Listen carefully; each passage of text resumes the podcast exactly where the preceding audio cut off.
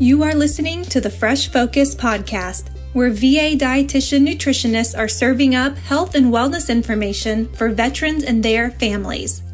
In addition to being in clinic, chatting over the phone, or using Video Connect, we're taking a new approach to increase your access with this podcast, sharing bites of information from your dietitians when it's convenient for you. A new year brings a new perspective on our health and wellness. As we reflect and prepare for this year, we pause to recognize an empty chair at our table, representing veterans that are no longer here to speak their voice. The VA has an amazing weight management program called MOVE. This comprehensive program gives you not only the blueprint to follow, but the tools needed to meet your individual goals in 2021. So grab a notebook and get ready for some tangible tips to help you this year during our Move to a Healthier You series. Hi, and welcome to this episode of the Fresh Focus Podcast. Today's title is The Psychology of Eating Why We Put Things in Our Mouths. So you'll be learning some new tools for your healthy toolbox. My name is Dr. Cadella, a mental health provider with over 25 years of experience. Working with MOVE participants to better understand the relationship our minds have with food and drink has been a passion of mine for a long time. This episode arms you with tools to reconnect your body by learning to fully listen to its wants and needs. So let's talk about some common eating patterns or behaviors. Knowledge is power when learning about our patterns and behaviors, especially in relation to food. If you've ever had a food journal in the past where you kept track of what you ate or whatnot, you might have noticed certain eating patterns or behaviors. When we know why we're doing something, it's easier to make changes. You might be surprised to know that certain habits you have are almost completely unconscious. So, for example, do you notice yourself eating too quickly, often finishing an entire meal in five minutes or less? Do you tend to eat while standing? or late at night? Do you eat in response to stress, depression, or boredom? Do you eat because the clock says so, just because it's 12 noon and it's time for lunch? Or maybe while you're distracted, for example, watching TV, playing on the computer, even driving your car? Or do you find yourself overeating certain foods or entire meals to the point of discomfort? For example, Thanksgiving dinner or going to an all you can eat buffet. Do you tend to clear your plate in other words, eating everything from your plate because that's how you were taught. Or maybe skipping meals because you're just too busy to stop and eat. These are common behaviors that we might want to point out. The next is the reason we eat. Food and water are fuel to our bodies. Without one or the other, the machine stops functioning and we break down. The only reason we need to eat food and drink water is to survive. Other reasons are based on pure pleasure or habit. In short, we have stopped listening to our bodies. There are many reasons we eat, but often they are for external reasons triggered by our environment rather than our body's true biological hunger. All those habits we just talked about, eating because the clock tells us to, or because we're bored, or because other people around us are eating, are all external reasons to put things in our mouths most of us have forgotten to listen to our bodies. Here's another way to look at it. I have never designed an automobile fuel system, but I've put plenty of gas in vehicles over the years. And here's what I tend to do. I drive up to the pump, put the nozzle in my gas tank, and I start to fill up.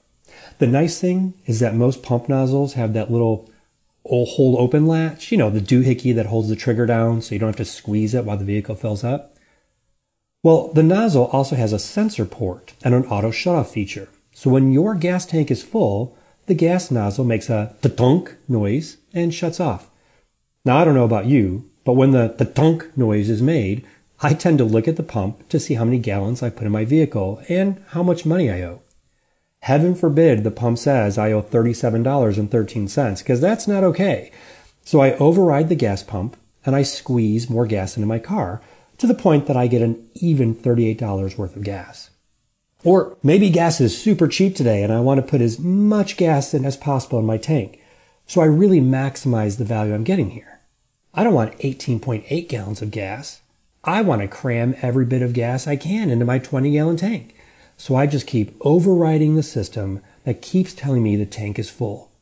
In fact, I'll hear that thunk noise four or five times before I stop, even though I'm only getting like one more second of gas in there. Let me see if you're picking up what I'm throwing down. The gas pump nozzle safety mechanism has clicked off. It's telling me, stop, the tank is full. Yet I physically override the handle in order to shove more gas in a tank that is already full according to the very smart people who designed the system. I didn't listen to my car's needs. Instead, I put in more than it needed due to my wants. We do the same thing with our bodies. We eat to give fuel to our bodies, and if we listen to our bodies, we'll hear the ta-tunk noise telling us our bodies are full and it has what it needs. But for whatever reason, we override our built-in safety system and continue to put more food and drink into our mouths, even though our body has already told us, I don't need any more. I'm full. In episode 14, Carrie talked about a tool that you can use called the hunger rating scale. Remember, it kind of goes like this. Before you put food or drink in your mouth, you should give yourself a number between 0 and 10. At level 0, you're so hungry you're having trouble standing up. You can't really focus your eyes. You're not functioning well and you're about to pass out. You are starving or dehydrated. On the other end, at a level 10, you are so full you're nauseous. You can't stuff any more food in your system without something spilling back out, just like when you overfill your gas tank. So before you put any food or drink in your mouth, other than water that is, you can drink as much water as you like. Stop and listen to your body. Then give yourself a number between 0 and 10. If you rate yourself at a level 3 or level 4, your body is telling you it needs some fuel. If you rate yourself at a level 5, you're perfectly comfortable and do not need to eat. Your body has exactly what it needs right now. So the only reason you're eating or drinking something is for the external reasons we talked about earlier. If you rate yourself a level 6 through 10, you're now overriding your body and forcing food and drink into your system that is not needed. You are eating for external reasons only at this point. For example, emotional eating. Maybe you're at a party where there's food. The clock says it's time to eat, etc. Remember, when you eat for external reasons, you're more likely to overeat. And any excess food that is not used as fuel is stored as fat. So everything you overeat adds to your fat stores. So let's talk about emotional eating. Many people eat in response to emotions and use food as a coping mechanism to feel better or to distract them from something that's bothering them. Do an exercise with me. It'll give you a greater awareness of your emotional eating triggers. I'm going to name an emotion, and for each emotion, I want you to think of the very first food or drink that comes to mind that you want to consume based on the emotion. So for example, if I said stressed, the very first thing that pops your mind might be potato chips. Because when you get stressed, you really want something crunchy and salty. Again, just go for the first food or drink that pops in your mind. You ready? Let's give it a try angry, stressed, bored, sad, lonely, happy.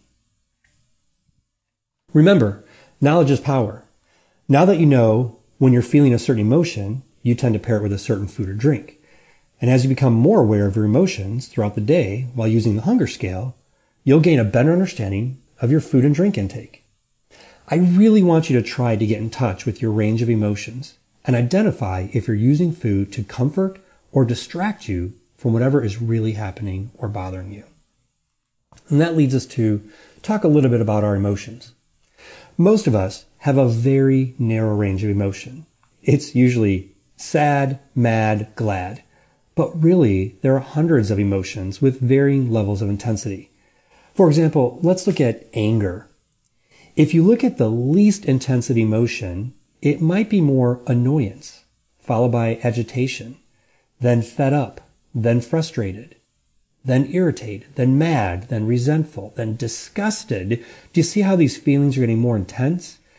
Then it might be followed by outraged, furious, then you're seething, then you're livid, and finally you're bitter, which is a long-term emotion. We often use food to fill an emotional need. And if you're using food to feel better about something, then you'll probably continue to use it until you don't need it anymore. I challenge you to experience the emotion and think of what you really need before you open your mouth. If you're feeling sad, a truckload of potato chips will not alleviate your sadness. On the contrary, it might make you feel worse. So ask yourself the following questions. What am I feeling right now? Why am I turning to food or drink? Will eating or drinking this help how I feel? What do I really need instead? Then, before you turn to food or drink, wait a few minutes and pause to give yourself what you really need. That being said, if you decide to eat the food, then I ask that you follow this five step process. Number one, give yourself permission and release any guilt associated with that food. Number two, take the food to the table. Sit down. Divide the food in half. Be mindful of what you're eating. Number three, notice the qualities of the food, the color, the texture, the smell, the taste. Then number four, after eating half of the food, create a delay. Get up from the table, walk away, do something else for just a couple minutes, and then if you want to keep eating, if that's what you need, come back and finish. And lastly, number five, use your hunger scale to see if you're at a level five. And if you are, simply don't eat anymore. Again, I want to release you of your feeling of guilt. If you decide that eating two or three pieces of that chocolate cake is what you really want, even if you've already listed yourself a five or higher on the hunger chart, then you've made that decision. A quote unquote diet is where you totally deny yourself things you want to eat. This instead is about creating a long-term, healthier lifestyle, not a short-term diet. It's like taking a long distance run versus doing a short sprint. So over the long haul, you can enjoy sugar and spice and everything nice as long as it's in moderation. If you want to eat something that's not as healthy, try to balance your choice by making a healthier choice within the next 24 hours. Maybe you have a salad or some fruit or Avoid artificially sweet items. It doesn't have to be an exact balance. But if you have that piece of chocolate cake within the next 24 hours, balance it with something else. Now take a moment to make a list of activities that you can engage in other than eating that also make you feel good. Keep this handy and refer to it if you're tempted to use food for comfort. You might even want to put it on the refrigerator so you see it when you go to grab something. Making choices when at home can be different than when you're in a public setting. We have a lot of unwritten social rules and norms that we tend to follow where food and drink are related. Do any of the following sound like rules that you tend to follow? Celebrations must always include food and drink. What about holidays and parties means it's okay to overdrink and overeat? Or when you go to a baseball game, you've got to get a hot dog and a drink. Or when you go to the movies, we need that big barrel of buttery popcorn. And when you're going out to eat, we need to get our money's worth. Just think of those all you can eat buffets. So, what we want to do is plan ahead. Planning ahead is probably the single most important tactic that you can use to deal with social eating. When you plan ahead, it minimizes social eating cues, last minute decision making, impulse eating, helps you maintain control, and ultimately minimizes your guilt. For example, I try not to go grocery shopping unless I have a full belly. I'm at a level five. Because I know if I go to the grocery store without having a full stomach, I tend to overbuy and overspend. So I plan ahead to go grocery shopping by putting something in my stomach to make me feel content. So I just purchase the things I really need. I also tend to eat a little bit before I go to a party. Actually, I can eat a lot, and I've embarrassed my family before by eating way too much at a party. I'll take that entire shrimp tray, thank you very much. So I eat a little bit before we leave, and that way I don't feel the urge to eat as much while I'm at the party. Another way you can plan ahead is to determine what meals you're going to make during the week. How often will you have fish, chicken, red meat, or a vegetarian meal? That way, you're not staring at the refrigerator at six o'clock one night, wondering, what the heck am I going to eat tonight? I also have a rule that I try never to buy soda pop when I go out to eat. Part of that is because I'm very frugal with my money, and I don't want to spend two to three dollars for a soda, so I choose water instead. I feel like I'm being healthy and I'm saving money. Win win for me. When I'm at a potluck, I tell myself, I'm going to try and have a very small amount of everything that looks appetizing instead of focusing on one or two things and eating a lot of it. I, I want to talk a little bit about biology and anatomy. And I want to talk about how we are kind of like dogs. Say what? I know, I know. Hear me out now. Did you know that we share basic parts of our brains with animals and reptiles? There's a part of our brain called the amygdala that tells us two things. Stay alive and reproduce. In order to stay alive, we need to eat and drink. In order to reproduce, well, that's a totally different seminar. Anyway, if you've ever owned a dog, you know that you can feed your dog 10 times a day every day. But if your dog gets loose, she or he will find anything to eat because part of their brain says, Hey, eat everything you can because I don't know when our next meal will come. It's a survival instinct. We, as humans, tend to do that as well. We get lost and we need to eat to the point of discomfort, nausea, or upset stomach. We eat not because our body needs the food, we eat because it's there. We've stopped listening to our bodies and let the animalistic part of our brain take over. Well, just like a dog, we need to retrain our brains to understand we eat at the table. This way, over time, when you walk into other parts of your home, your mind won't associate that area with food. Now, hear me out.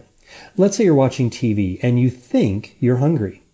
You'll find that because you don't bring food into the living room anymore, you just won't get up to get it. You'd rather watch your show than walk into the kitchen, get your food, sit down in the kitchen at the table, and stay there to eat. So, like the intelligent animal that you are, when you are really hungry, truly hungry, not because you think you're hungry, because your body tells you you are, you'll go to the table, you'll sit down. Remember another bad habit is eating while standing? And you'll eat something that is probably more appropriate than the entire bag of Oreos. And yes, leaving just one Oreo in the bag is the same as eating the entire bag. Trust me, I have done it. So by making these small changes, you'll be making a move to a much healthier you. The other area that we're like dogs is that humans are pack animals. Human beings are not designed to be alone. We need social support to be healthy. And here are some tips in helping others make healthy choices. Number one, think about what it is that you want and ask them for it. For example, when you've made a healthy choice, do you want those around you to praise you? Do you want them to give you feedback about your choice, or would you prefer they just leave you alone and let you do your own thing? Let them know what it is you'd like. Number two, another thing you can do is request that people don't offer you food unless you specifically ask for it. If you go over to the same friend's house over and over again, and they're always offering you something to eat or drink because that's their custom, let them know that you feel obliged to eat and drink whatever they offer, and ask them to please not offer it, because that ultimately helps you. Number three, you can also let people know you prefer not to have food or drink as a gift. My wife and I used to host dinner parties, and people constantly brought us bottles of wine as gifts. This was great for the actual dinner party, but we often ended up having more than anyone could safely drink. But here's the kicker. My wife and I aren't wine drinkers, so we kept accumulating bottles and bottles of wine that people would bring us for dinner gifts. We finally just had to tell people we're not big wine drinkers and to please either don't bring anything or bring something else other than a bottle of wine.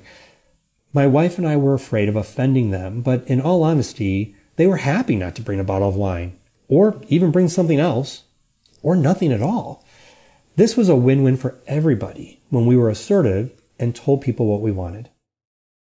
Lastly, number four, another thing you can do in your family is to have everyone in the family eat the same meal on any given night. I remember when we first had kids, my wife would cook three meals. She would cook a meal for the kids, then she'd cook a separate meal for me, as well as cook something different for herself because she and I have different food likes. I found this maddening and I felt bad that my wife was making three separate meals because it was so much work for her as she was trying to please everybody. As the kids got older, I slowly got her to agree to just make one meal for the entire family, which meant we all compromise some nights and we all get what we want other nights. So let's recap. Now that you are armed with information, remember knowledge is power, you can begin to make healthier choices. Don't diet. That's a short-term solution that usually doesn't work. Instead, choose to live a healthier lifestyle. Now buckle your tool belt and continue listening as Beth wraps up this series on Move into a Healthier You. Take care.